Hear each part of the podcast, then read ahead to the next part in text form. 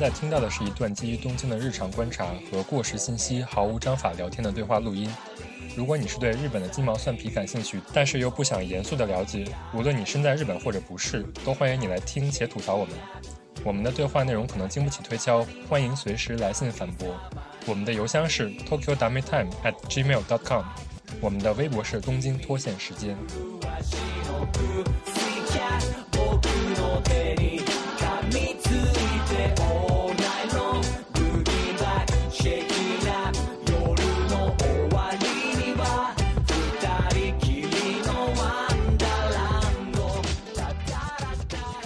们的对话主要人物有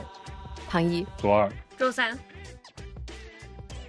就我们可以先聊一下本周的暗中观察，嗯，暗中观察，就是明着观察。唐一好像最近观察了很多，我最近什么都没观察。你们看到罗森的新包装没有？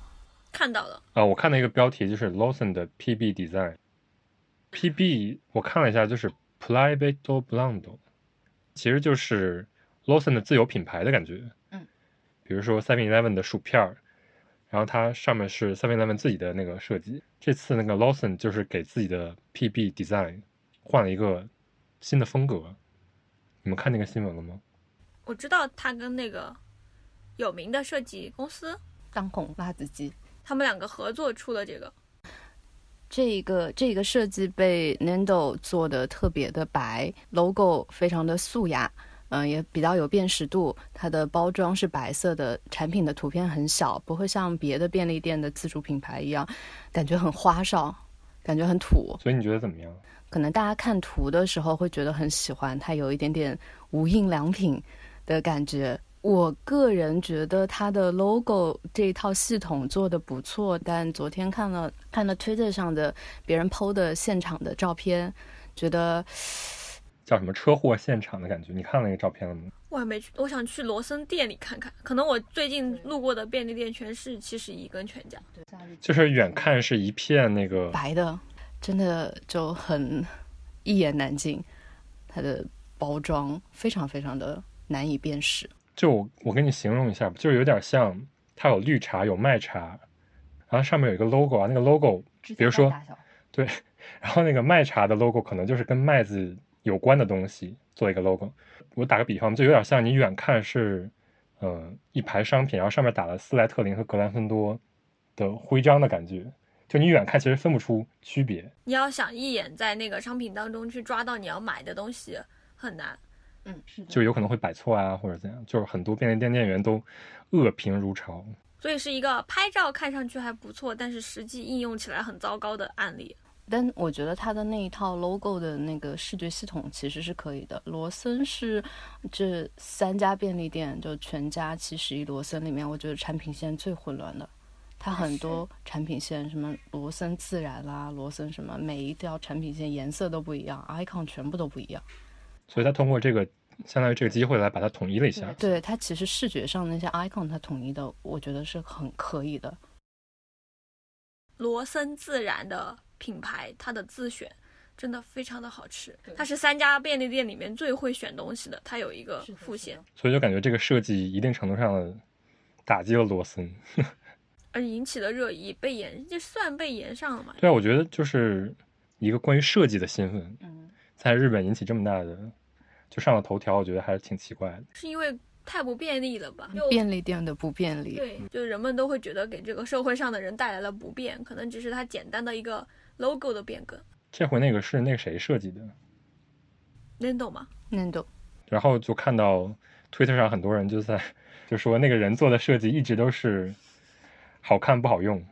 对 Nando 的设计，我觉得里面充满了一些小聪明，会看起来你会觉得啊，这个点真有趣，但你实际买到手之后，就会觉得天呐，我为什么买了这个？嗯，但我还是很喜欢看哦，我觉得他那些点总会给我一些很有趣的小启发。最近最近在使用 Nando 出的筷子，那个筷子真的就是它的尾部做成了螺旋状，所以一般来说两根筷子其实很难把它们叠在一起。它做了螺旋状之后，它可以很自然的吻合，但是我那个很容易在吃饭的时候两根筷子自然的就叠在一起，然后我就得很辛苦的把它们分开。非常的困难，而且很难收纳。就你放在那个，你们有些时候碗来不及洗，你把它放在上面，它合在了一起之后，它就会掉到缝里，因为它合成了一个完美的条形，就找不到。有一次真的失踪了，大概有一周以上，我们在缝里把它捡了出来。就觉得那个佐藤大嘛，他做设计就是经常会有一个使用中的状态的图，对和一个不使用时候的图，然后就是他会发现这个东西在不使用的时候也是有美感的，他就是强调不使用的美感和使用中的美感，本身就是出发点就是以美感为原则作为设计，所以有可能就是一定程度上会牺牺牲一些实用性。嗯，但我觉得，如果它的包装变成了现在这个人间惨剧的样子，就是它的设计的一个原初出了一些问题。因为它也是一个便利店的包装，它一定需要把它放在店里去考虑的，会出这么大的辨识度的问题，一定是它设计的思维或者是流程上哪里出了偏差。希望他再好好学习一下，加油！这样子突然点评就是那个 Seven Eleven 就做的很好嘛，因为这个是 Seven Eleven 最近做的那个设计。啊，这样子的，它其实也是一个标识性设计嘛。比如说，呃，果汁儿的话，就整个包装都是橙子；然后薯片儿的话，就整个包装都是薯片儿。你现在提起来，我想到我去买那个苹果苹果汁的时候，就会直接去抓那个红的，然后有苹果那一面的，就你不用太记住它上面的文字到底是什么样，但你能够一下子就把它从一大堆商品当中捞出来。对，然后我觉得这个就是做的很聪明，就是因为便利店还是很多外国人会去嘛，嗯就是它一定程度上方便这些外国人使用。但是比如说这回罗森，他其实也想到了这一点，他就是在那些特别小的 logo 底下用各种语言写上了这个包装是具体代表了什么。比如说，呃，咖喱有中辣，然后他在底下用各种语言的文字在底下写上了翻译。我觉得就是相比 Seven Eleven 来说，就是一个非常不直观的一个设计。嗯，他想把视觉系统做得更好，但他把最重要的部分给忽略掉了。我想起来那个，就算不是给外国人做，佐藤卓他之前在做那个 Oishi g u n u 就那个好喝的牛奶的时候，他就是说他有想到，他第一点就是这个东西如果放在货架上，它会是一个什么样子。他调研了货架上别的商品，别的商品就大多是像这个橙汁一样，是橙汁的，呃，这个橘子的图片是最大的，所以他反其道而行之，把它的包装做成白色，但是把 Oishi g u n u 的这个几个字做的特别大，所以它反而能第一眼就被抓住。这个就是一个我觉得是设计上的很好的思路，但同样是佐藤，佐藤大就就是反过来的。就没有这种实用场景的考虑的话，那可能做出来的东西是会让人觉得，嗯，好像少了一点。我看他做了一个 graph，嗯他会想说，就是最开始看到这个设计人的心情，然后使用到中期时候人的一个心情，然后再使用长期时候一个人的心情，就是它其实是一个 V 字形，嗯，就是大家刚看到会是愉悦的，然后使用时会发现不便，但是他觉得长期以后人们适应了这个设计，反而可能就会一眼抓到这个信息。那我的筷子我都用了大概有两个月了吧？为什么我还没有走过这样的一个低谷阶段？不会让它再出现在下一个房子的货架上。OK，OK，这就是本周的。暗中观察。暗中观察。Happy slappy. 那然后回到今天的正题，终于要进入到今天的正题了。今天我在三十度的天气，顶着大太阳，负重骑行了十公斤来到你们家。你们猜我拿的是什么？我猜你拿来了一堆书，就是我拿来了，就是我收藏了这么多年的杂志的，一部分。就是 Pop Eye。一个小知识，这个杂志它其实不读 Pop Eye，Pop Popeye。Eye。呃，在日语里面是叫 Popeye，对，就是你打 Pop Eye 是搜不出来这个杂志的。对，它一般叫 Popeye，然后就简写。它创刊的时候是一九七六年。啊，其实 Popeye 就是那个大力水手 Popeye 对对对的，形象，一方面就象征了一个美国的形象，对，然后这个 Pop Eye 这个这个词本身就是也有一种流行之眼。对对对，所以就感觉这个名儿起的还是挺好的，包括它那个 logo，我觉得做的也很像一个眼睛。非常的美式文化的感觉。你什么时候开始买 Popeye 的？嗯，我想想，我当时来的时候是一五年下半年，因为其实它杂志在便利店都有摆，嗯，然后当时我去便利店啊之类的，我觉得看到最顺眼的杂志就是 Pop Eye。你们有这么觉得吗？因为我一开始会有一个印象，就是会摆在这个地方的杂志是不是做的不太好？才会在这里上架。OK，但后来发现，哎，在这里的杂志就是我是真的被 Popeye 的主题打动过，买下来了，发现做的很好。那期是什么主题？二零一七年我其实也没有怎么定期买杂志的时候，看到他们货架上的一本，就是如果你的街道上书店消失了，当时是看到标题就买下来了，觉得很好。所以唐一呢，你对 Popeye 的什么印象？我从来没有买过 Popeye，我在日本我买的其实更多的是 Bluetooth，因为我做设计嘛，所以我更多会关注版式，就看它的那个主题的选题会比较少。然后那个 Bluetooth 和 Popeye 其实是一个杂志社的，这个杂志社叫 Magazine House，嗯然后简称马嘎哈。对对对，但很有名。对啊，就是基本上是日本整个杂志业的一个，龙头，它旗下很多现在日本就大家耳熟能详或者国内比较知道知道的文化杂志，其实都出自他们集团。那个 Bluetooth 其实读者的平均年龄要更高一些吗。他最开始创刊的时候是这样考虑的，马嘎哈他们下面的所有杂志细分都比较明确。最开始他们创立了 Popeye 之后四年，就觉得要为 Pop 读完 Popeye 的毕业生建立一本新的杂志。这个杂志就是面向呃成熟的都市男性。刚好今天早上读了他的创刊号，他的创刊号上面就是一个优雅的男士，早上起来洗澡都需要非常有 style。然后洗完澡要化妆，化完妆之后坐着直升飞机去上班。总的来讲，平均年龄大概是在四十岁左右的感觉。对对对，三四十的样子。然后 Popeye 基本上就是二三十岁的人读的一种杂志。而且 Popeye 在就是日本的杂志界，它是非常有地位的一个杂志，它可以说是影响了日本一代年轻人的生活方式。大名鼎鼎吧，这两年就是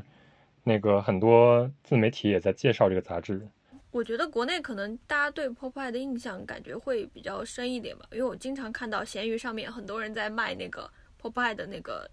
过刊啊什么的。就是 Popeye 其实是一个你不懂日语也可以看的杂志。Bluetooth 我觉得反而是它以文字为主，对对对，更多的就像阅读材料一样。嗯嗯，Bluetooth 它有一块比较有名的是它的批评部分，它会去评论一个一个东西，你真的好吃吗？嗯，所以它文字部分你要会看，你才能看到它的乐趣。但 Popeye 它就是，嗯，你不会看日语，你就把它当一个穿搭杂志，嗯你，可以在里面学，嗯我要买什么样的风衣、什么样的帽子、什么样的连帽衫。但我在那个中文网络上看到 Popeye 的介绍的时候，好多人就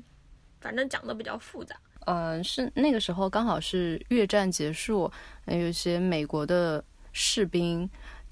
非常风光的回到自己的国家。那个时候的日本人刚好是有了一些钱了，想嗯想让自己的生活变得高档一点，他们就瞄准了美国人，看美国那个时候的年轻人是穿什么、住什么、用什么，所以做了这样一本杂志。日本其实那个时候还是发美国的战争财嘛，就是好像朝鲜战争日本发财一次，然后越南战争发财一次。对他们日本人也自己承认自己确实一开始二战之后不是战败国嘛，然后国家经济受到很大的打击，但后面就是有应该也有美国的扶持，对，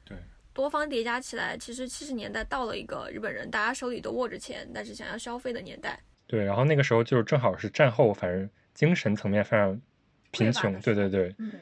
所以就 Popeye 就正好出现在这个时间节点，就感觉还是有一定的象征意义的。嗯，包括那个西海岸文化的那个 Beams，对对跟它是同一年创立的。所以所谓的美式讲的就是美国的西海岸的文化吗？所以大家都是冲浪男孩。对，大家都是冲浪男孩，喜欢一些弯弯曲曲的手写字体，喜欢牛仔，呃，还有还有另外一块是喜欢常青藤的那种风格，会穿着西装。对，那个是东海岸文化东，海岸文化。比如说也会有机车文化呀、网球文化，嗯就穿的像英国人的感觉。嗯整个是一个以美国文化为中心发散的一个潮流杂志。那个时候我感觉就是还是一个挺先锋的杂志，因为我之前去看大概七十年代一个艺术展的时候，然后那个他最后就放了一些 Pop Art 七十年代的杂志，然后里边介绍就是已经是什么 Nike 啊、New Balance 这种，嗯嗯。他那时候就是印刷非常简陋，但是也会有那种中央公园的手绘图，告诉你中央公园怎么逛啊，或者纽约该怎么去哪里玩这种嗯，就感觉那个时候在现在来看也完全不过时。那个时候因为互联网它还没有特别发达，所以杂志有一个功能就是它是产品目录册，可能它的排版就从排版上来说，它是很多很多的产品放在一起，像一个目录一样，下面就会写这是什么牌子，它多少钱，你可以在哪里买。那个时候的 Popeye 就是跟嗯 Beams 勾连在一起，这边是做图推销，这边就进货在卖。日本的二十世纪七十年代是一个非常叫黄金时代吧，感觉现在看起来真的很黄金时代。现在大家热衷的日本的广告设计，还有杂志文化，都从那个时候起家的。然后那个总编辑当时还跟索尼的创始人盛田昭夫，然后有一点联系。嗯，就是索尼的 Walkman 也是那个时候出来的。对，也是那个时候出来的，也是非常经典的。而且我觉得 Popeye 很厉害的是，他现在不是依然打着这个 City Boy 的这个旗号，是从他第一期就提出来了。对他那个时候封面就是写 Popeye，然后底下一行小字儿写 Magazines for City Boys，然后到现在也是这样的。但现在其实中间已经经过了一次更改了。网我看过网上的评论嘛，然后二零一二年的那次改版，我们现在看的 Popeye 是二零一二年那次改版的结果。大大方向是二零一二年改版之后的结果。二零一二年改版之后，第二期还是第三期就有人讲说，这个杂志提供的这个文化，仿佛让自己回到了日本的二十世纪八十年代的时候。就说那个时候，p o p 就会教给他们什么是 City Boy 这样的一个概念。没想到二零一二年这个概念又回来了，说明其实一九七六年之后到二零一二年之间，这中间的期数肯定它的方向上也有一定的这种转变。嗯，那为什么会改版呢？首先有一个原因就是纸媒变得非常低迷了嘛。对，那个时候看总务省的数据，大概有百分之六十以上的年轻人在用 SNS，也就是说他们获取信息不会再依靠杂志。嗯，我觉得跟现在中国有点像吧，就是大家其实没有人在买杂志，对，就是都看公众号啊什么的。对，就是你有一个稳定的信息来源，会依赖更快速的媒体，而不是杂志。所以我觉得那个 Popeye 它可能有一定程程度上的就是危机的考虑。那个时候杂志销量一直在跌，嗯嗯，就迎来了一个，就现在如果你去搜 Popeye 的新闻，可能都会跟一个男子的名字相关联，就叫木下孝浩，是二零一二年上任的总编辑，然后他就大刀阔斧的 Popeye 改了一个完全的新的样貌。改版的第一个月销量上升了一万部，在日本已经很厉害了。嗯第二个月就往上就一直在飙升。就是差不多变成了一般杂志的两倍左右吧。木下孝号改版了大概三到四个月之后吧，基本上稳定 Popeye 的那个杂志销量在别的销量的两倍，就别人大概在五万部，它能到十万部，非常风光。嗯，改版之前我有看过他的那个，嗯，杂志的图片。它杂志改版之后，其实页数是有增多的，大概增了三分之一的样子，从一个一百二十页左右到一百八十页左右，从一个感觉最土的一个订书机钉的这种骑马钉，到胶装的一个很厚的杂志，但是价钱没有变，所以它是一本 非常非常划算的杂志，而且纸也特别好。就我感觉它改版了之后，有点像从一个随便翻一翻的刊物，变成了百科全书一样的感觉，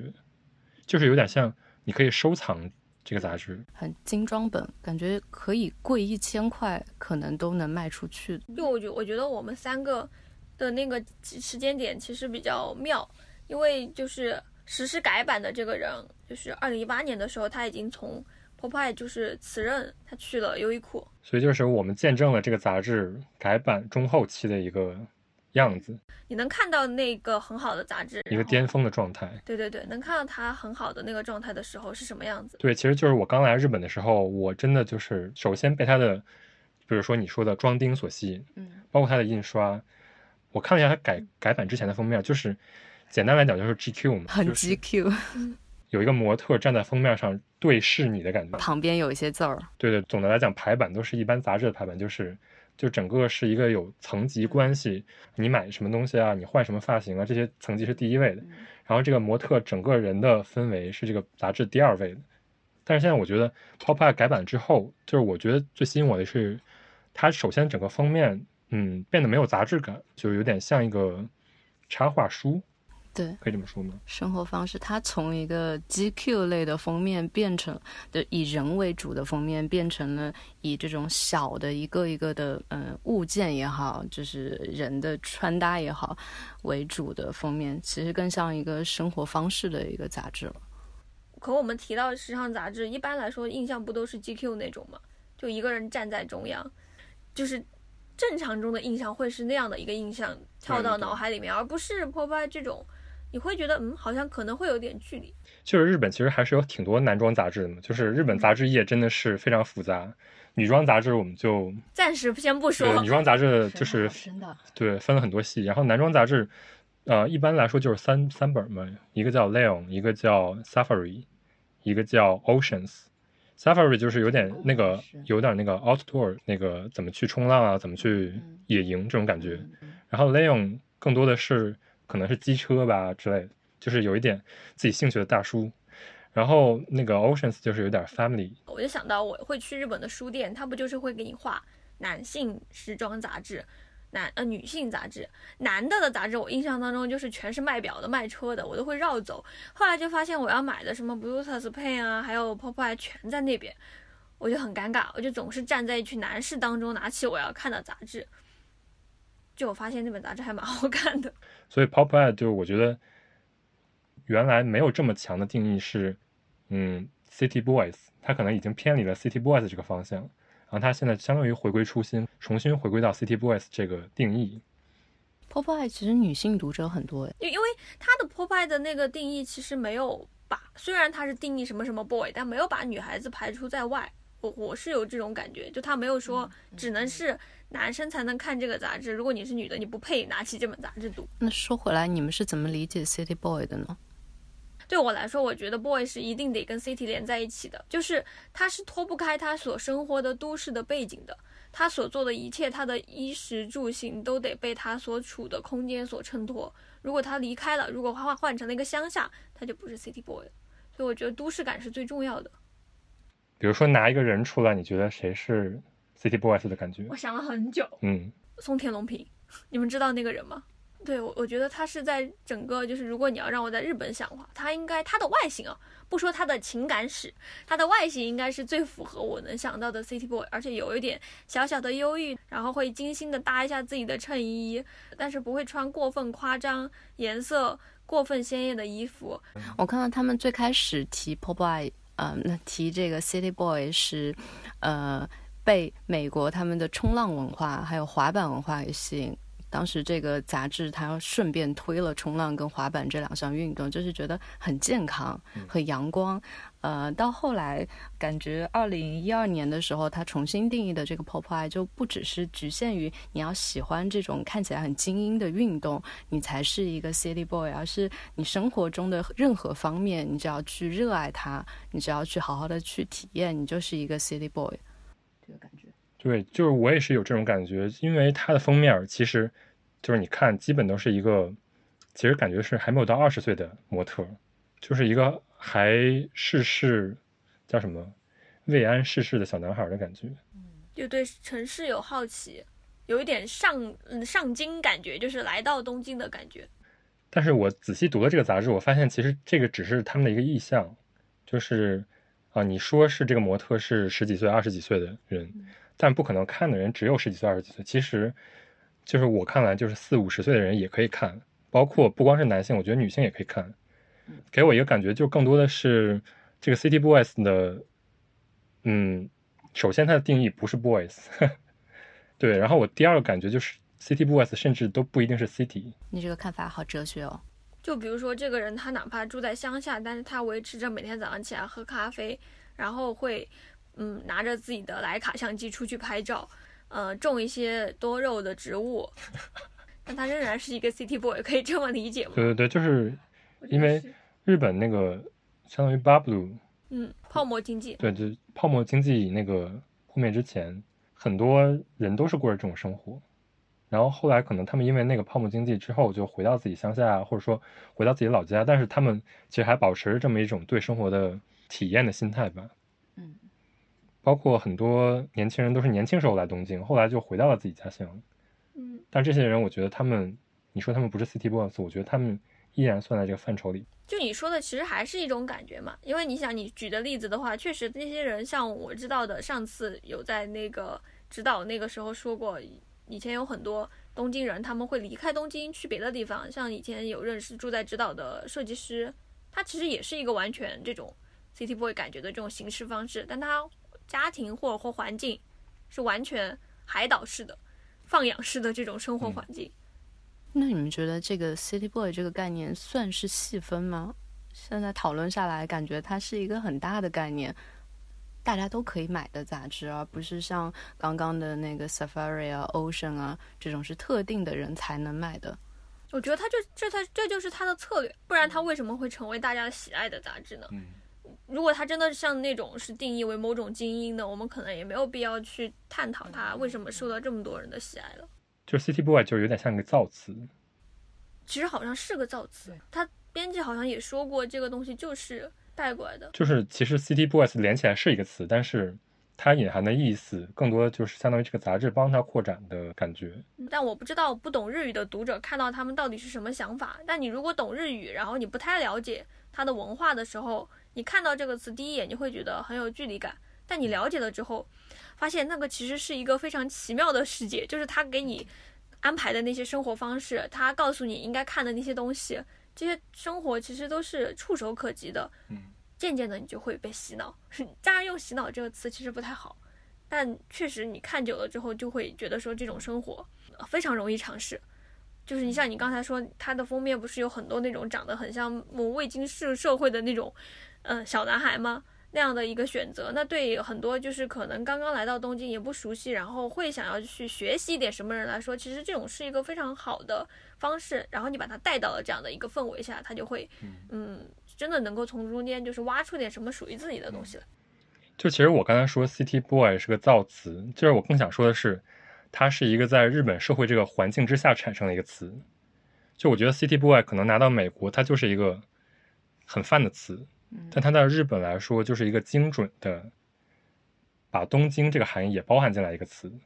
哎，你这么说感觉是有一点，嗯就是我觉得，嗯、得给你定义。对，我觉得我不知道你们怎样，就是刚到这个东京，其实真的是一个非常不舒适的体验。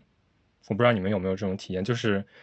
呃，首先有语言不通的问题，当然就是作为外国人来说是这样，但我觉得作为日本人来说，他其实来到东京也是一个不舒适的体验。比如说像我们之前聊的，肯定你住的上面就是会受到重重的阻碍，你可能住的不是那么舒服。嗯然后东京这个城市其实规矩非常非常多，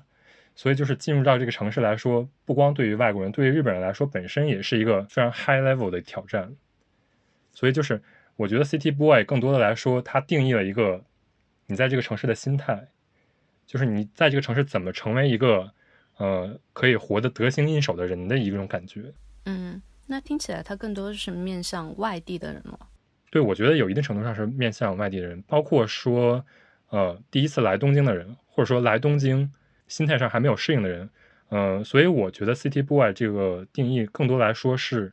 在一个大城市环境下有一些迷惘的一个少年的形象，你不觉得就是一个更符合这个 City Boy 的感觉吗？呃，刚来到这个城市，发现怎么有这么多自己需要去适应的东西，然后反而你的心态会变得有一些。比如说落寞啊怎样，然后这个时候你会发现这个杂志，它来一步一步教你 怎么来进入这个城市。所以我觉得这个城市的选题，包括你看，就不光他说的是时尚，这几年他做的很多选题就是教你怎么去看电影，教你怎么去听音乐，教你怎么去看艺术。然后每期也会有一些什么 City Boy 的忧郁这种专栏，嗯告诉这些刚来到东京的小男孩儿，嗯 就是你不需要去害怕，就是你怎么怎么怎么样就可以成为一个 City Boy。他不是说一个活得非常得心应手的人，这种人一般他其实不需要去看这个杂志。那比如说呢，那种 City Boy 的忧郁，他都在讲什么？拿我自己来说，我刚进东京的第一个最大的感觉就是，东京的男的怎么都需要发胶。你不觉得就是？我是觉得东京男怎么都在修眉？对对对，你会发现这个这个城市其实有是有隐藏的，就是隐形的规矩的。比如说我来东京的第一件事儿，然后比如我朋友他会带我，你一定要选购 对应自己发型的发胶，这个这个是一个你必须要面对的问题的感觉。我插一句啊，就是你你们可能不知道看过没有，罗兰巴特他写过一本就是讲符号的书，里面里面就讲过日本，但他写的不是现在的日本，写的是多少年之前的，他那个时候就有。就是在日本，他有当时有描绘一个场景，就是做什么东西你都是按规定好了的。比如说你在吃那种和食的时候，你筷子一定要这样子放。在日本，就是你就是在这样的一个条件下，就是你才能够就是在这个社会当中，就是被完美的组装好。反正你刚刚说那个一定要抹发胶的时候，我就一直想到他文章当中写的这句话。我觉得是这样的，就是你可以不抹发胶，但你不抹发胶，你就会丧失很多进入一些场合的权利。啊，是的，是的，是这样的。对，我觉得这是一个非常非常小的点，但是就说如果你不适应的话，就日本人会觉得你怎么不抹发胶这种感觉。那这种会上 Popeye 的，比如说 Popeye 就会教你，比如说那个叫什么，就 shaving 啊，这些东西，比如说怎么怎么做发型啊，这些东西，就是一些很基础的内容，就是他每期都会涉及。就他的选题其实很平视。我我感觉到，但但你像你刚才说的那种听音乐啊，还有听就是看看书那种，每年都会被打动到想买的，其实就是他每年三月或者二月份一定会出的一本，叫《你二十岁的时候做了什么》。嗯，我第一次看到这个选题的时候，我就有一点惊讶，就是这种选题一般杂志是不会选的。其次，有一些杂志选了之后会把它做得很高大上，因为。会让一个人去回顾一个二十岁，其实 nobody 的二十岁没有什么人在意，大家只会想看名人的二十岁是做了什么的。那婆婆其实他也可以往名人的二十岁去做，那可能就可以走一个辉煌的歌颂，说这个人以前是多么的优秀。结果他都没有这样子呈现，他走了一个非常让这些人来跟你讲他的生活，然后你看了之后，你会觉得这些人跟你是一样的。对，所以我觉得又回到了刚才那个 city boy 的定义嘛，就是。一个迷惘的形象，嗯，我觉得一个迷惘的形象，它其实是需要这种东西来缓解自己的焦虑。对，其实我看这个呃《Pop Eye》这本杂志，我不是说看到了具体我要穿什么衣服，我要成为一个怎样的人，更多的是缓解我内心的焦虑。不光说发胶这一块儿，就是我觉得，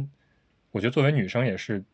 就是从外地来到东京，也会有很多这样的门槛。嗯，像化妆。对啊，但我就不喜欢化妆，所以我听到发要教你一定要怎么用发胶，会觉得有点不舒服。但是就就我说的不是说，呃，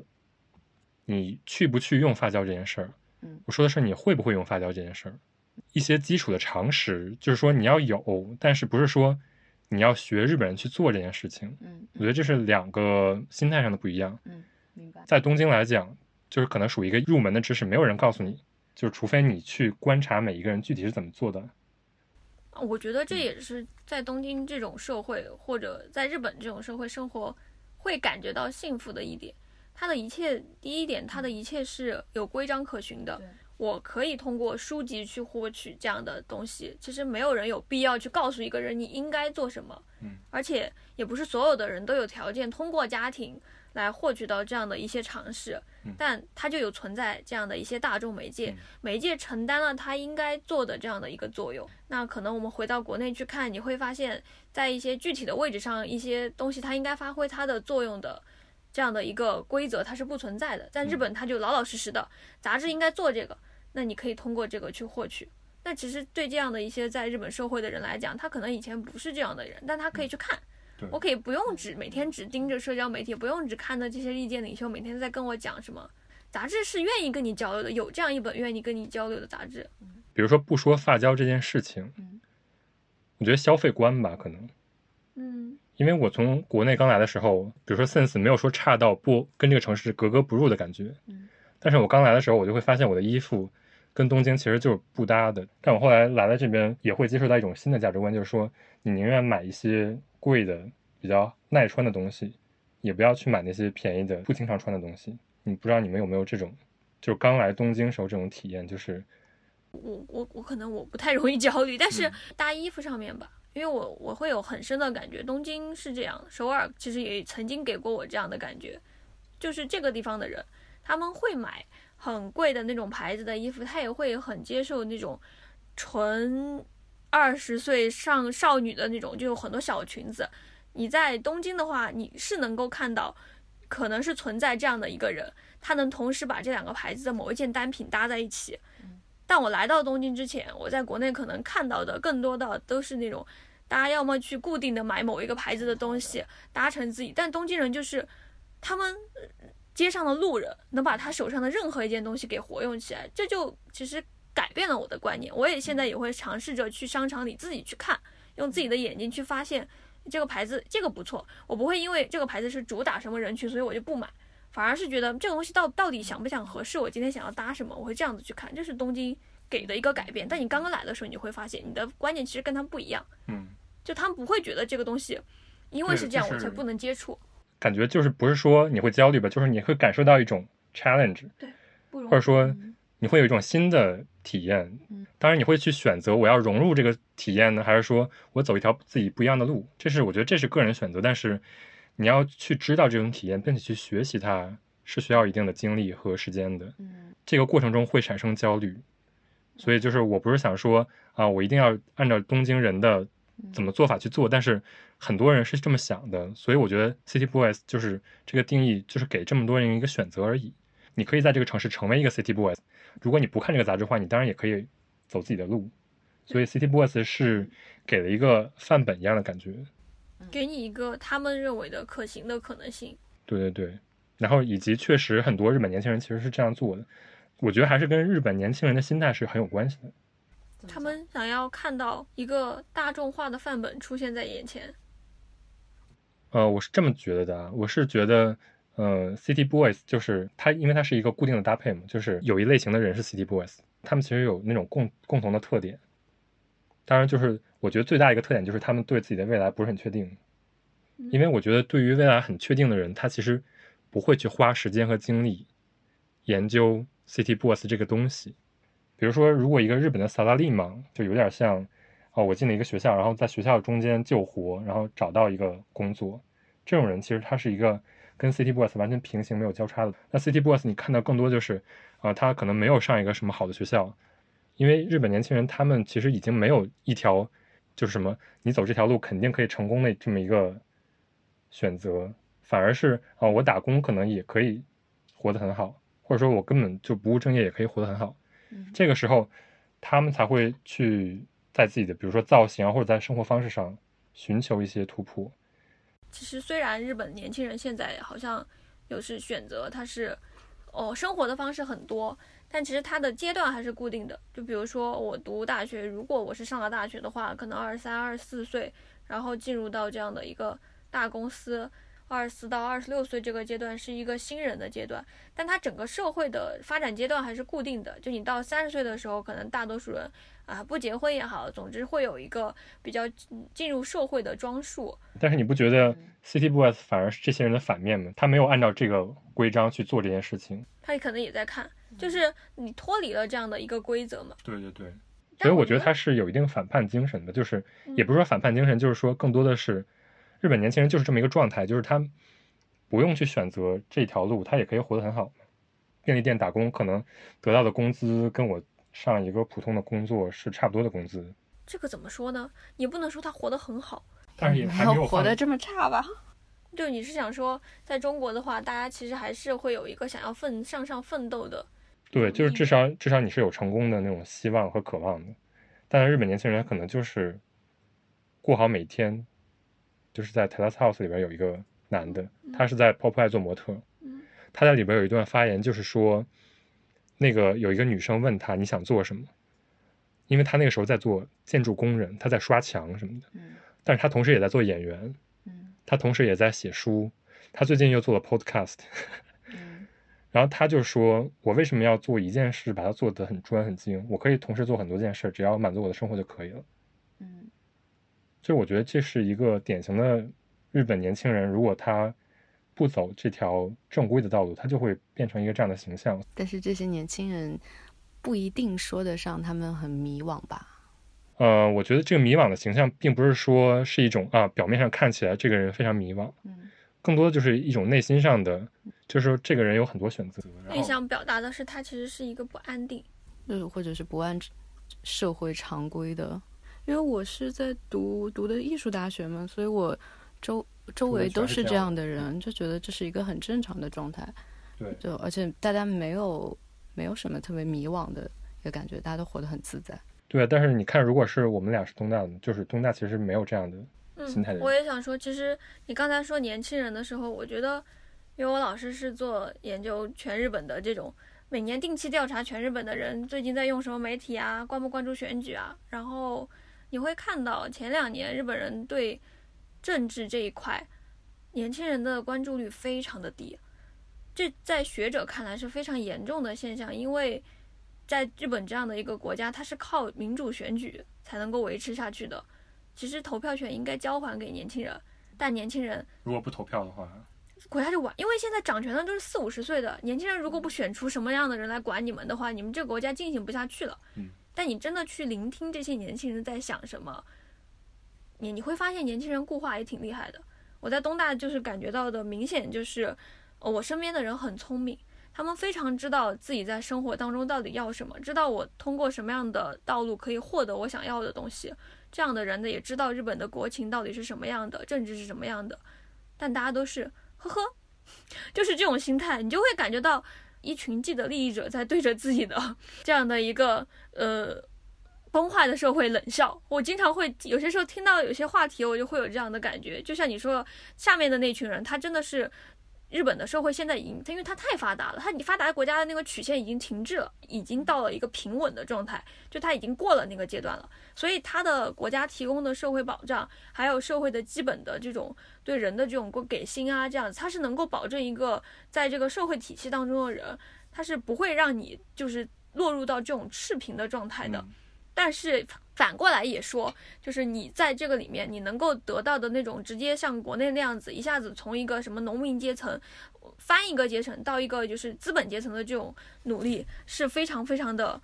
嗯，不太可能实现的，因为它已经完全固化了。应该是中间的这一层，嗯、社会的新的一代，他来掌权的时代，来表达自己意见的时代，这群人放弃了，他们只想过好自己当下的生活。然后中间聪明的那一层，他们不是不知道，他们太聪明了，不想插手，或者进入既得利益层，或者要么就是自己自己做自己的事情，但是也不愿意就是在这个社会变革当中去出什么样的力。我看到的就是这样，嗯就是可能你看到的义大的那种状况，在东大这群人真的就是他们会被视为不入流。嗯，但东大的动动脑子，他就能拿到自己想要的。我身边太多这样的人了。对，嗯，就是他已经看不到生活有什么大的变革，但自己就是作为一个啊不愁吃不愁穿的人，嗯他能有什么样的作为？嗯嗯嗯，我是想说这个，就是 City Boys 实际上是一个心态的一个定义，它又是跟东京紧密相关的，跟日本社会紧密相关的一个概念。嗯嗯嗯，就我很难想象 City Boys 这个概念拿到其他地方，它可能就完全变味儿了。就他描绘的那种衣食住行，还是跟日本的社会是贴合的。对对对，那只是它不太像我们传统，就像我们刚才说回的那个传统意义上的时尚杂志。虽然有一套，比如说规定这个男生大概怎么穿是一个 City Boys，但他又反而没有说你一定要这么穿，嗯嗯所以他的不同的期刊里边就介绍的人也是完全不一样的嘛。比如说最典型的搭配是一个穿西装外套戴棒球帽的形象，形成了一个反差，就是说你的上半身实际上是一个正装的形象，但是比如说你的帽子啊，或者说你的裤子或者你的配饰，透露了出其实你这个人不是一个正经的 形象。矜持中有一些变革，是一个 City Boys 的形象。，City Boy 的长青藤风，对对对，然后但是就是这个这个形象只是说，呃，一个标准的 City Boy。喝口水吧。太热了。Happy slappy. 哎呀，我单说 City Boy，我就对他只有都会男孩的感觉。是啊你有时首先要有时间，你这个时间哪来？你没有一个正式工作，没有正式工作，但是你还能承担自己买这些。但我觉得美国就有点过了，因为美国就是大家其实都是活得非常的，就是优渥，怎么说嗯？可以非常轻松的有车有房了。所以 City Boys 有点有点就是夹在中间那种感觉，就是就是你有权利松弛，但是你不会下落，你不会因为你今天上不去不跟主流一样，你就成为一个底层的人士。但是你真的上不去了吗？第二，他真的上不去在日本。他其实是真的是觉得很 comfort，自己已经在一个舒适的环境里了。我就喝咖啡，然后跟朋友聊聊音乐。我在这个城市里，我没有办法住大的房子，没有办法买好的车，但是我就骑单车，我就住一个小房子，我也可以活出体面。就总的来讲是这个意思，我觉得。那他也得是，比如说，在都日本这样的社会，他才能实现的。就有一个法国的社会学家叫布迪厄，我经常上课跟人家讲，他写了一本书叫《趣味》，但他研究的是法国的这样的一个样本。然后他就说，在他看来，趣味这种东西、爱好这种东西，都是由阶级决定的。就是你之所以会喜爱这些东西，不是你真真正的自己的选择，而是由你出生的环境、改变不了的家庭背景，它决定了你可以喜欢什么。所以农民他可能不知道法国的文学奖是谁今天夺得，但是知道法国文学奖的人可能是一些大学学者，这个就是不平等，就是讲这种东西。嗯嗯，这个其实就是有点像，但日本的社会因为就是中产阶层其实是占了这个社会的绝大多数，所以他有。所以你说 City Boy，虽然他再怎么 City Boy，他也不可能成为乡野里的那个每天在那里插秧的人，他还是属于可能是中产的这一层，但是只是他不是主流，就是他这一群人，我觉得他想不想回去是一回事儿，他也回不去。就是你让这样的一个来这边每天戴着棒球帽出去玩的人，你说下一秒你去总务省上班，你根本没办法想象这群人每天在那种等级森严的地方穿着正装，然后丧失自己的爱好，每天就。忧国忧民，这种人很难跟 City Boy 联系在一起。我觉得意大那些人就是有一部分人，就是相当一部分人是这样的，就是家里条件本身就还可以。嗯，我觉得我的教授们都是这样的，木下消耗型的穿搭，然后日常生活。当然，社会客观的决定了你这个事情，但我更多想说就是，但是你自己个人也有一个选择权，你可以选择走一个非常正经的道路，也可以选择做一个 City Boy。所以这个社会真的这种意义上还蛮自由的。虽然我当年在东大的时候，有日本女生，她跟我说，她说你来的时候你的穿搭，我以为你是艺术大学的学生，就是你们真的会以一个服装去判定这个人到底是什么样的一个呃状态，或者是说喜欢跟什么样的人待在一起吗？她说，但是一眼看上去是会有这样的判定。我就觉得这个状态挺好的呀。是因为你的生活的环境中间很多人，大家都是这样的吧？就就我不会有这种，我周围的同学谁谁是走走上正轨，或者我没有走上正轨，大家没有走上正轨的这种焦虑感。对，但是艺大本来就是一个大家都没有走上正轨的。对，就是一半以上都是 u k u 负面的这种人，所以我觉得这种状况在日本也蛮奇，就是蛮正常，就是这一块的人大家是这样。对，过于，因为我们接触的还是比较。真的人不一样。就以前我有一个日本同学，就很，当然我们当时他说那个话的时候，我跟我朋友两个人就白眼要翻到天上去了。那个人当时我们喝酒的时候，他就说：“你们知道吗？你们在外面社会接触到的都不是精英哦，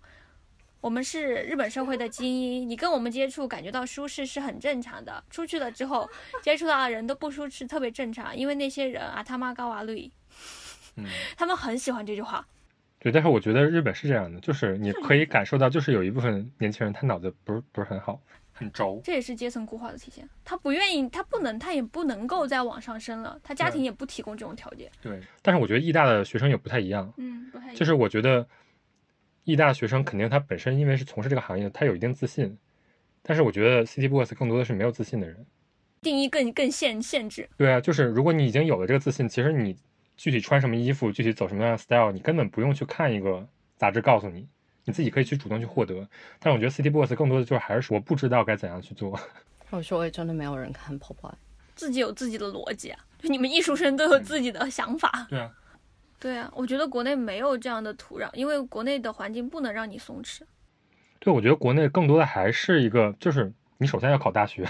其次，你就是比如说你们北京人，让我们四川人到上海，你作为一个四川人到上海，你第一眼考虑的是我要在这里待一辈子吗？我就会考虑，我要在那里待一辈子吗？我要在这里买房吗？我不在这里买房，我周围的人都在买房，我到底要怎么办？就是你没有精神去考虑。我去年回国，尤其就感觉到这一点。但这种可能你不在其中，你不会感觉到那种紧张的氛围，就那种暗含着我一定要在这中间确定我自己，我不能像一个。不知道未来是什么样的人一样，这种状态对我来说，对我这个阶层的人来说是有害的。嗯嗯，而且就是比如说你家里也有很多压力，是一个整个社会上体系上的给你的压力。这种是无形的，对，比如说在日本这个社会就已经没有这些压力，所以这些人才能变得舒适。很很对对对，就像我我学是，你像我学这种社会科学的，你就会比一般人更敏感。就我会知道啊，我会注意到什么社会保障、医疗体系，还有养老福利，就是我考虑的东西就是太多了的时候，你就会发现，你没办法，就是完全松下精神去看看什么精神层面那些东西对你来说太遥远了。你你得首先把前面的那一部分顾好，你再去做后面的事情。但在日本，它的一个首先它社会这样的一个土壤下面，年轻人可以。不用考虑，我就是我要考虑那些事情，我只要每天刚刚关心一下我的穿搭，对，然后我关心一下我的精神生活就可以了。就是他在这个社会能这个造语能被这么多的人接受，并且这个社会他其实每个人提起日本社会都是好压抑啊，好固化呀。但是另一面是他仍然能够有这样的一种让这种自由生长的土壤，其实是一个发达国家的幸福点。嗯嗯，就是它很细分、很多元。嗯。而且我如果是我来日本之前就听到他很压抑，但我在日本实际接触到的这些日本的朋友，大家每一个人都有不同的爱好、不同的一些性格，大家在这个社会活的都很开心，活的都还不错，用他们自己的方式。但是就是比如说你从一个上帝视角看，这些人还是活在一个 bubble 里面，嗯，就是日本社会把他们保护的很好，嗯他们不需要去 care 政治，嗯不需要去 care。呃，其他国家发生了什么？嗯，我最近真的深有感触。不是美国最近在为那个黑人嘛，就闹的就是你打开 ins 都是这些，国内他每天都是各种各样的话题。日本岁月静好，该美甲的美甲，该化妆的化妆，该该调头发的调头发，该吃饭的吃饭，就是风平浪静。当然，你一方面你会说日本人完全都不关心国际国际时事，但另一方面，这些日本人在里面就是。他们真的过得就是自给自足的开心，嗯嗯嗯。所以我就是觉得，比如说，呃，很多人就把 City Boys 美化成一个非常酷的形象，这个本身也是另外一个极端的嘛。对对对，嗯嗯。所以只能说是一个中性词吧，不好也不坏，很难评价，真的是。你要有一个，还是要有自己的思考。还有就是你的你所处的地方能不能给你提供这样的一个空间，而不是我直接搬一个词语过去，对，成为词语没有什么意义。改善生活才是最根本的。所以，比如说 Pop Eye，他也不会说让你去关注什么时政这些东西，对，反而还是给你营造了一个这种形象。是，对。所以就是还是在一个日日本这个社会环境下形成的一个概念。嗯。然后它跟这个 City Boys 最直接的选题就是那个二十岁的时候大家都在干什么？还有那个 City Boys 的布屋哦，房间翻译成中文。怎么说呢？它的选题每年就是那么几大类嘛。嗯。每年一定会有一期。City Boys の部屋就是 City Boys 的家长什么样？嗯，还有一期是东京选题。嗯，今年东京发生了什么样的变化？有哪些店呀？嗯，有哪些地方可以去？还有那个每年年初的女朋友，女朋友。对对对，比如说一年十二个月，然后它固定的选题就这么几个，其他的选题就会结合今年，比如说流行 Camp，它就会有个 Camp 的选题，嗯之类的。最吸引你的那个选题是二十岁的时候在干什么？对我，我对那个印象深刻。啊，当然，就是他选的人也挺妙的。他每一年都会给我很多意想不到的人，然后也有一些让我觉得，哎，这两个人可以放在一起聊一下吗？这种感觉。但他们都是各自独立的板块的。比如一年是坂本龙一，那比如坂本龙一就让我很惊讶，因为坂本龙一他不是音乐搞得很好嘛，他就讲他二十岁的时候会去日比谷的一个野外音乐会，那个音乐会现在好像也有免费的吧。然后那个音乐会在皇居边上，他就会说，呃，日比谷出来的那条路很好逛，我经常以前住在文京区的时候，经常走路过去，然后就会发现皇居的外面水池上飘着孤零零一只鸭子，好像是鹅吧，有人纠正我，每次去都看到那只天鹅，真的吗？他不会说我我选了坂本龙一这样的名物，我就要都选这种名物来介绍。那我可能每个年龄段都有，而且并不拘泥于男性。像我很喜欢的日本的小说家村田沙耶香，然后他也上过 Popeye 的这个二十岁的时候你在干什么？嗯，听你这一段就理解你说的这种平视视角，就不是那种介绍他非常厉害，感觉看到这些二十岁的故事会想起自己。以前发生了什么？会想起陈升二十岁的眼泪。嗯，感觉很多人二十岁的时候还是活得很局促的。嗯嗯。然后包括我，其实最喜欢一个建筑师，他二十多岁的时候，他根本就没有任何工作，他就是白天去便利店打工，嗯晚上回家画图做建筑竞赛，持续了非常长一段时间。看向了对面的唐一，是他们现在的这个形成的就是自信跟自我的一种原点，就慢慢一步步过来的感觉。那我觉得这种杂志会提供这种视角，就让我觉得很温暖。它是理解这样的一种烦恼、忧愁、迷惘的阶段存在的嗯。它不是说一定你要活得多么的光鲜，或者我要去给你定义你要过上好生活，而是这些不堪的片段，或者在以后的人生当中你会觉得是灰暗的片段，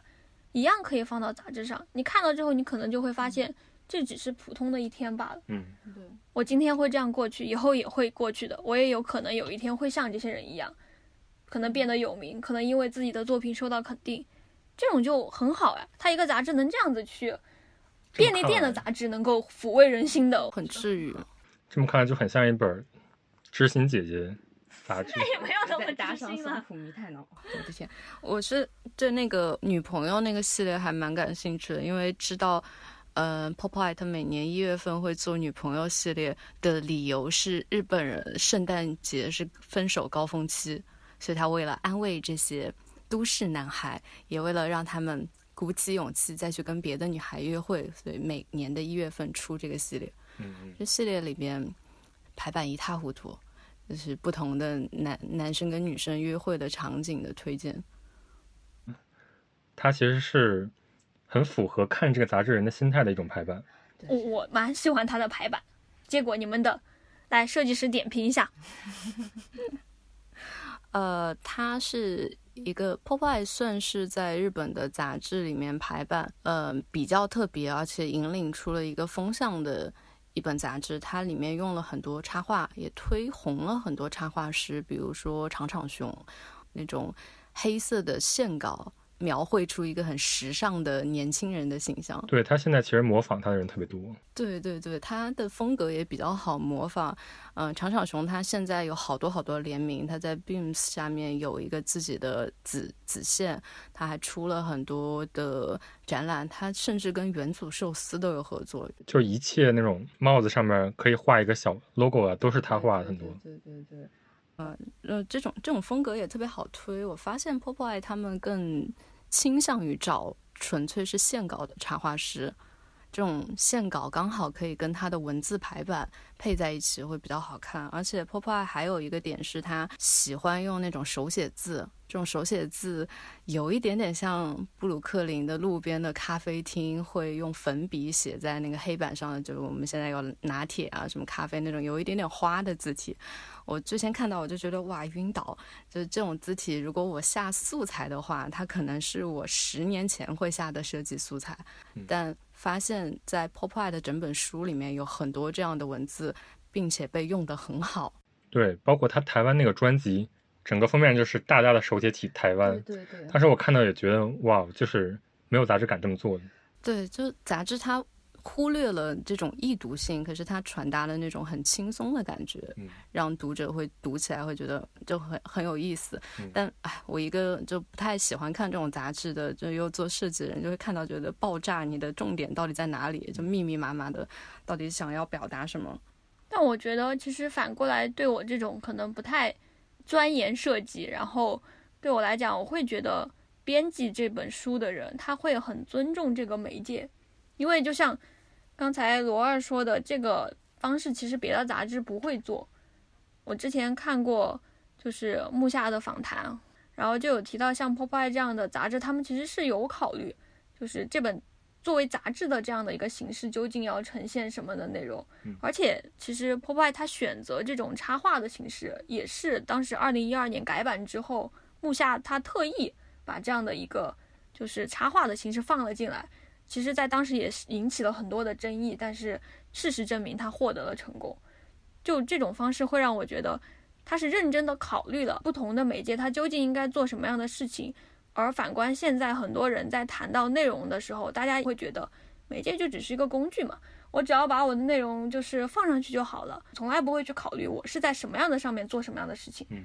就是我觉得他非常好的考虑了看 Popeye 的人是什么样的人，我觉得有点像 ADHD 这个概念，就是多动症。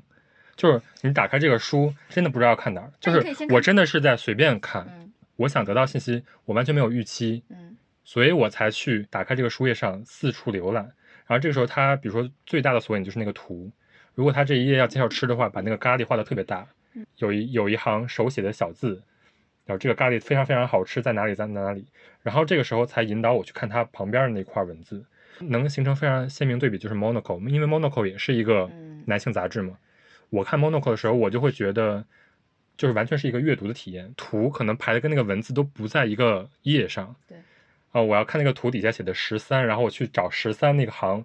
介绍那个店在哪里，就跟 Pop Eye 的那种读者的群体是完全不一样的。我我觉得会有这种感觉。你刚才说那个杂志的读的方式，我就想到，其实像 Bluetooth 那个，我上个星期才买了一本讲古典乐的，它就排的很规整。然后这种杂志其实打开，我第一个感觉是，我要像读一本书一样，把它一个字一个字的看完。我不可能从中间揪一段出来看，因为很难，就是它那个版式你是没办法切开前面的。对，它甚至内容都连在一起，为了形成一个文字块儿。对，其实你有些时候压力会很大，因为你其实读杂志这种有些时候就时间比较少嘛，我就看看，然后我看不完的时候，我就有一种负罪感，我今天又垒了一大一大本书在那里没有看完。但 p e 这种就是我打开，哎，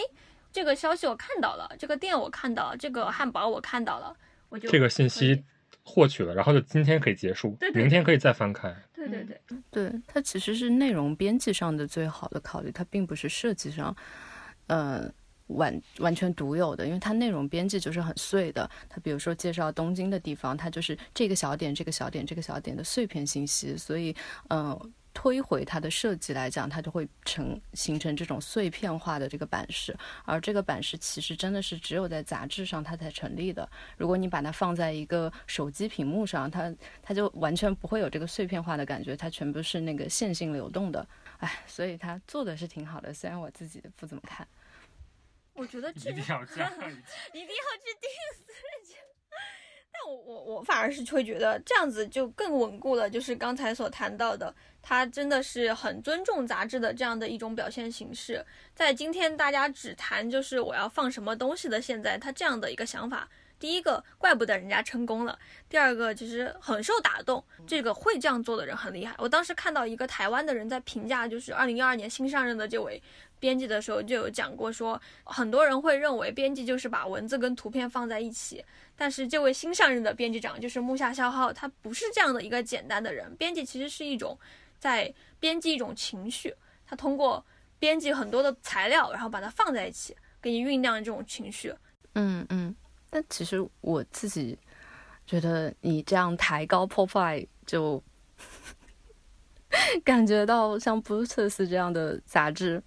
有一点点风评被害。嗯因为杂志它的确它有它有不同的阅读方式，像 Popeye 它自己也有很多非常线性的大块的文章，只是它呃，我觉得它这本书里面好的是它的多样化，但我我是觉得每一种的这两种排版，它其实都尊重了杂志嗯这一个媒介。OK，那要发表，就是刚才的话没有 diss 不尊重的意思。没有没有没有，就可以 diss 可以 diss。还要提一个，日日本的杂志有一个小秘密，他们的封面会比里面的页稍微短一点点。短一点点的目的是，嗯、他们如果封面做了一个折口，嗯、在切书的时候可能会把这个折口给切断。还有一个点是，它小了一点之后，你翻这个书刚好一下就会翻到广告页，而不是翻到内页。广告打得特别好。就是它还是有一定商业上的考虑的，对对对，我觉得这个点真的非常聪明。就是手感摸出来这个错位，但是，从来不会是在视觉上有注意，对我以前只觉得这个书真是没切好，就好像很容易翻开。对对，很很容易翻，而且真的，一翻就是第二页的广告，所以它第二页的广告应该很贵。嗯，那肯定的。而且 Popeye 推红了真的好多插画家，我发现两个有很有趣的人，有一个他专门画东海岸的风格，那种风格叫常青藤风格，叫 Ivy Boy，嗯就画了很多穿着西装和格子衫的人。还有一个插画家，他专门画登山户外的风格，那种风格叫 Heavy Duty。后来这两个风格结合在一起，叫做 Heavy AV，Heavy AV，嗯还挺有趣。日本真的很喜欢给不同的人细分。嗯。包括他也有专门给自己那个吃的料理画插画的人。是的，而且画的看起来很可口。还有他排版，就最开始的那个 art director，他做了一件还挺厉害的事情，就在 Popeye 之前，很多的排版是真是纯文字。那个时候很多富人的画报也是纯文字。当时那个 art director 他进了 Popeye 之后，把他的排版方式改成了以图片为主的，以视觉为主的，大家就会很快很开心的看这个杂志，并且开始购物。然后也是两年前吧，嗯，因为那个 Popeye 的那个主编离职了，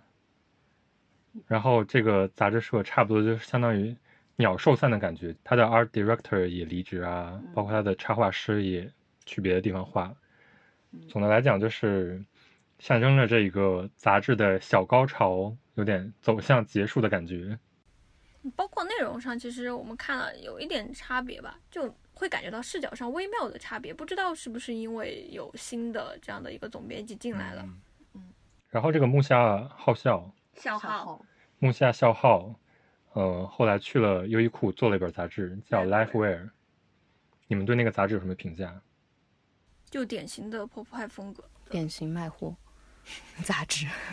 但我得说，上一期在讲村上隆的时候，好像在 diss 村上隆跟优衣库。那我不得不说，优衣库最近不是又发表了人事变动，他又从另外一个地方挖了那个新的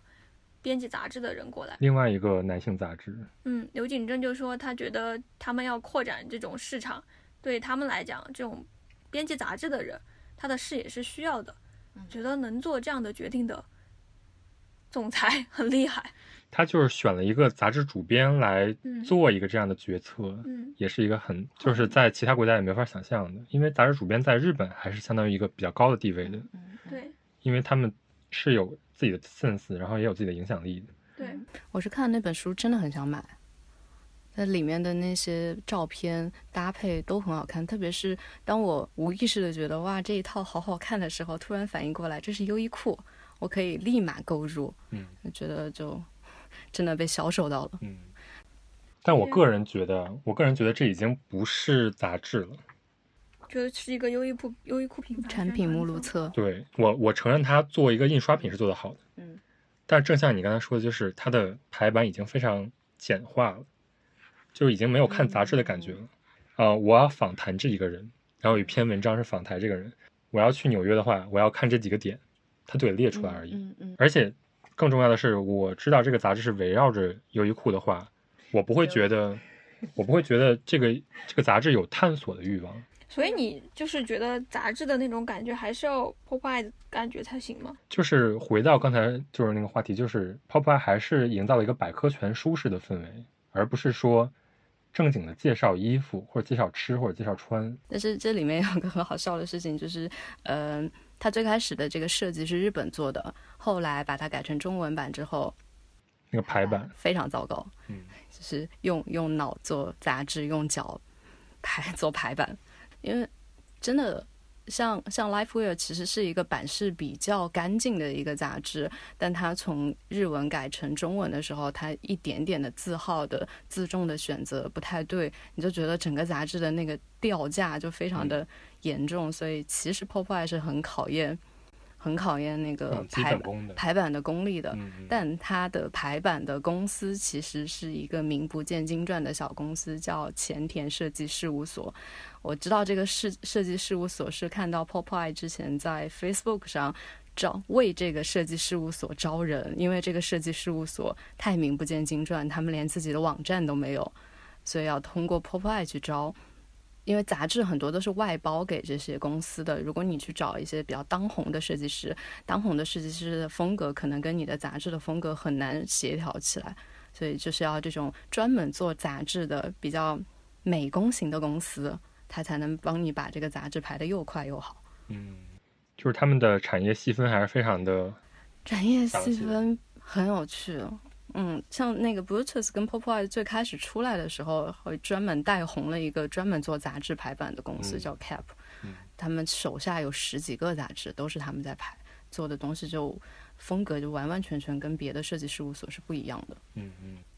我看过他在台湾，他做台湾那一期之后的一个访谈，他讲了 Pop Eye 之中间的那个工作流程。他说他在 Brutus 的时候只有他一个编辑，所有的主题都是包给别的团队，就是时尚的是包给时尚团队，啊，旅游的是包给旅游团队，就别的团队外包团队在做。但是 Pop Eye 是有八个编辑，编辑这八个都是这个呃 Magazine House 的社员，他们会分成三个组。每个组大概两到三个人去接一个题，所以他们会为一个企划忙三个月。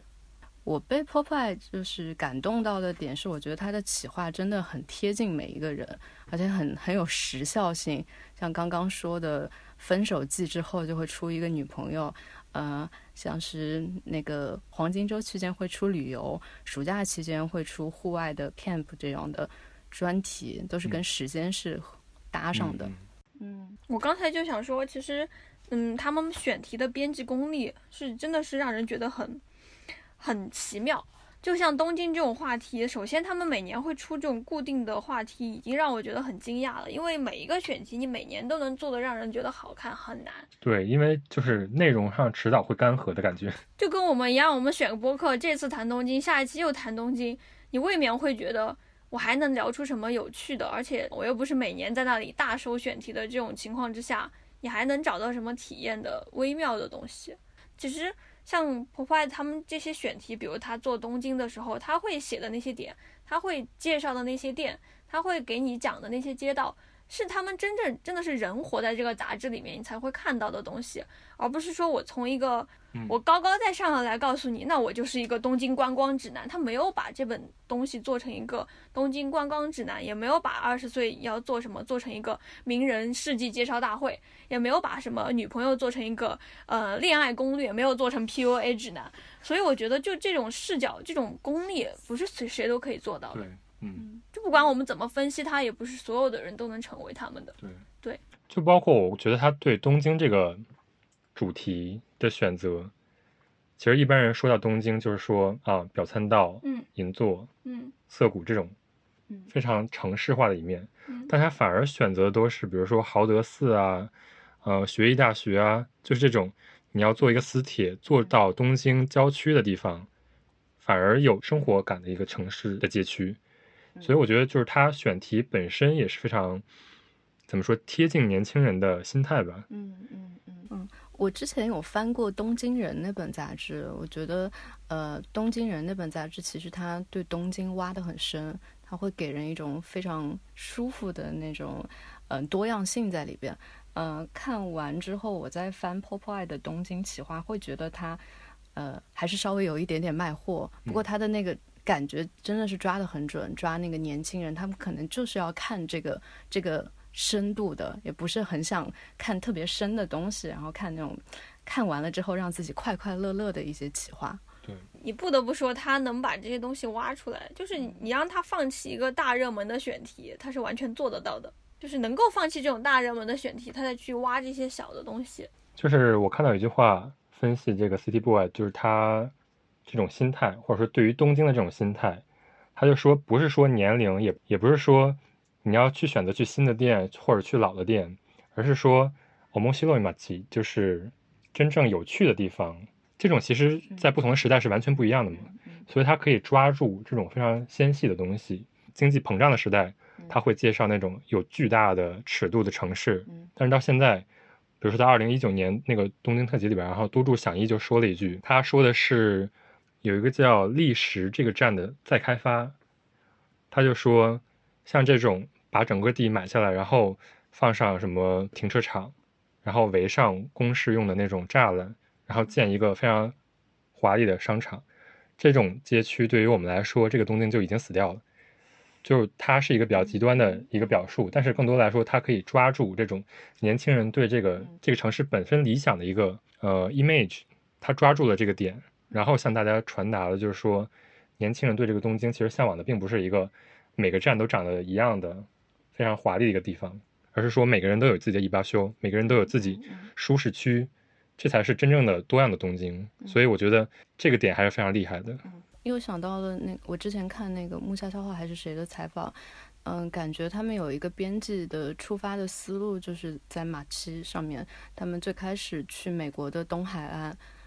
这边是。这边是东，去美国的。他们最开始去美国的西海岸去找素材的时候，就一定要去当地，而去当地跟他们去交流。然后是在想，为什么这个街区可以开这么多店，会聚起来这么多有趣的年轻人。然后呢，我在看前几年的台湾的那一期特辑，木下消耗他在采访的时候就有。别的嘉宾就说木下孝浩过来的时候，然后就有提到他在台湾在走的时候就会自言自语：这条街为什么会变成这样？他们就会从街来去考虑怎么样去聚集就年轻人。嗯，都筑响一后来在二零一六年就是 Pop 创刊四十周年，当时日本的那个那个沃沃电视那个电台给他做了一个视频，现在 YouTube 上面看得到。他当时在视频里面就有讲，他们其实。并没有刻意去制制造一个有趣的主题，他们创作主题的时候都是一定得人去，大家会觉得他们给的东西很清晰，或者或或者说很有趣，是因为读者都没有见过那些东西，而他们去体验的时候是会把自己体验到的东西一个一个写下来，然后从中间去挑，总的还是靠人去发现选题，然后靠人去把这个选题给做起来。嗯。我也看了那个那期视频，那里面有一个当时是做他们的 lighter 的人，就是呃提问提的很有趣，问他你觉得 pop eye 的文风是怎么样的？他的回答是觉得 pop eye 的文风很夏天，就一直在传达一些新的东西，有可能这些新的东西别人不太接受，但是这种夏天的风就吹过来了，过了一会儿你就会觉得嗯就很很舒服，然后你就会接受这些东西。就它总的来讲已经脱离了向你传达信息。这个目的，我觉得，就它里边是有信息，但这个信息都是看过去之后就忘掉的信息。我对我来说就是，嗯嗯。那你在 Pop 你看了这么多本，你记得什么？我真的不记得什么。我我在东京就可能脑子里有个地图，我就知道了。哦，这个地方是一个这样的街区，那个地方可能慢慢它已经变化了，变得我不再想去。嗯，在我脑子里留下的就是这样的，相当于块状的印象吧。所以我觉得，就像你说，就是 pop 就是一股风嘛。你这个心态很好。我刚来东京的时候，就心态没有你这么好。我看了很多攻略，就觉得我每一个地方我都要打卡，我都要去，呃，然后就很累。后来我就放弃看任何攻略了。对啊，我觉得这就是他刚才说自己完全不焦虑，其实他来东京就是焦虑的。我是真的不焦虑，我所以我来东京其实第一接触的不是杂志，而是住的街道上的老奶奶，跟每一家住户打打招呼。然后大大的锻炼了我的日语，对我的日语其实就是每天跟水稻局吵架锻炼出来的。对啊，就是每个人心态不一样嘛，有那种活得很有那个有自己空间的人，也有活得比较局促的人。杂志只是给你一个选择。我觉得虽然看过就忘，但是我们还是需要这种这种杂志存在的。对对对对，需要这种给你提供可能性的人。虽然他将来还能不能继续做下去，Magazine 刚刚才看那个 Magazine House 的页面，它唯一没有那个网络杂志的，其实 p o p e 是没有的 b l u t o o t h 都是有的。他去年刚开始有网络杂志，就是在那个木下孝号走了之后，他立刻就上线电子杂志了。所以说木下孝号在 p o p e 的时候，觉得我们现在还不适合做。对，就是 Magazine House 除了 p o p e 其他都在线上有杂志。只是泡泡还没有，但是下下号走了之后立刻就有。但我个人是觉得，杂志这种媒体虽然常年被人唱衰，但它能够提供的精神力是没有别的东西可以替代的。对，就像你刚才说的，就是它需要一个强大的编辑团队去做嘛。但是这个编辑团队现在慢慢的变得，它可能它可能会变成很多别的形式，就像木下夏号会为优衣库做品牌杂志一样。对他那个 art director 长谷川昭雄，现在也做了网络杂志，然后也做了自己的网站。对，然后我觉得他的 sense 就是对于男性服装的 sense 也非常好。真的很好对所以就只是如果这种像形式真的真的消亡了它也会以别的面貌出现在生活里面而一个社会拥有它的地方就是不会消失的。Ok 非常好的总结。Ok